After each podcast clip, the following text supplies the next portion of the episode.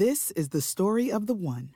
As head of maintenance at a concert hall, he knows the show must always go on. That's why he works behind the scenes, ensuring every light is working, the HVAC is humming, and his facility shines. With Grainger's supplies and solutions for every challenge he faces, plus 24 7 customer support, his venue never misses a beat. Call quickgranger.com or just stop by. Granger, for the ones who get it done.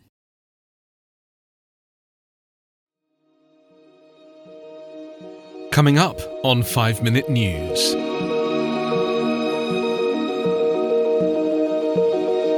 Coronavirus kills Chinese whistleblower doctor.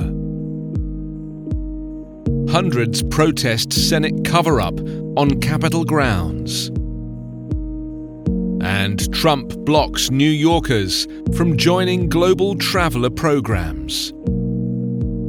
It's Friday, February 7. I'm Anthony Davis.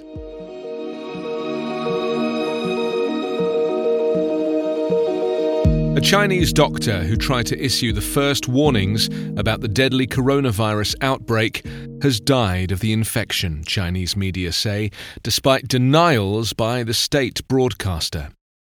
Li Wenliang was working as an ophthalmologist at Wuhan Central Hospital when he sent out a warning to fellow medics on December 30th. Police then visited him to tell him to stop as authorities tried to keep the news under wraps. The virus has now killed more than 560 people and infected 28,000 in China. The coronavirus causes severe acute respiratory infection, and symptoms usually start with a fever, followed by a dry cough. Most people infected are likely to fully recover just as they would from a flu. The ophthalmologist posted his story on the Weibo site from a hospital bed a month after sending out his initial warning. 34 year old Dr. Li had noticed several cases of a virus that he thought looked like SARS, the virus that led to a global epidemic in 2003. On December 30th, he sent a message to fellow doctors in a chat group warning them to wear protective clothing to avoid infection. Four days later, he was summoned to the Public Security Bureau, where he was told to sign a letter. In the letter, he was accused of making false comments that had severely disturbed the social order. He was one of eight people who police said was being investigated for spreading rumours. Local authorities later apologised to Dr. Li. In his Weibo post, he describes how on the 10th of January he started coughing. The next day he had a fever, and two days later he was in hospital. He was diagnosed with the coronavirus on the 30th of January. A number of posts on Chinese social media sites have expressed sorrow over his death. A tweet sent out by the state run People's Daily said that Dr. Li's death has sparked national grief. Most of the coronavirus victims were over the age of 60 or suffered from other medical conditions, according to China's health authorities. Dr. Li's medical history is not known.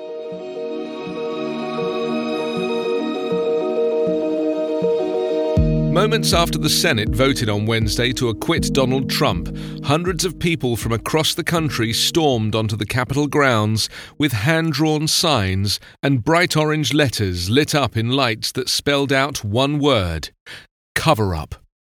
Some offered gratitude to the lone Republican, Senator Mitt Romney of Utah, who defied his party to vote to convict Trump on a charge of abuse of power alongside Senate Democrats, waving signs that said, Thank you, Senator Romney.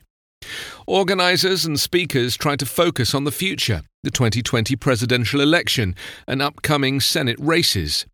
Today's a sad day, a devastating day, said Representative Ayanna Pressley. But we will recover, we will rebuild. We, the people, are powerful.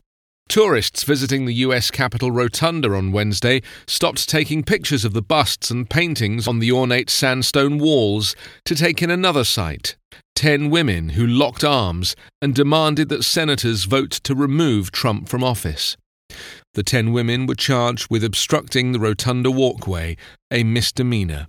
It is illegal to protest in the building. Exulting in his impeachment acquittal, Donald Trump took a scorched earth victory lap yesterday in a rambling hour long speech, unleashing his fury against those who tried to remove him from office. Trump triumphantly waving a newspaper front page, acquitted, denounced his political foes, declared the impeachment proceedings a disgrace, and portrayed himself as a victim rather than a president accused of serious corruption. That echoed broadsides hours earlier that stunned the crowd at an annual prayer breakfast. It was evil, it was corrupt, Trump declared at the White House. This should never ever happen to another president ever.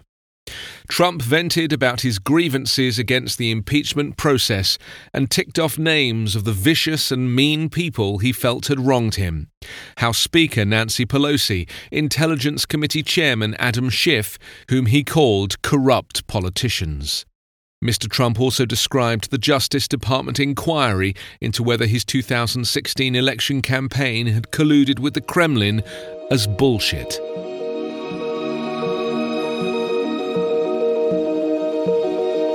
The Trump administration has blocked New York residents from joining programs that travelers use to quickly move through airport security and customs, citing new limits on federal access to state driver's license data aimed at protecting undocumented immigrants.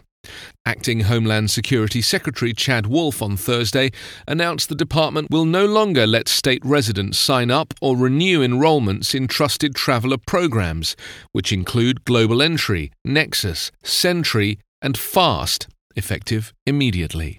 The TSA PreCheck program, which covers domestic travel, was not among those affected by the suspension.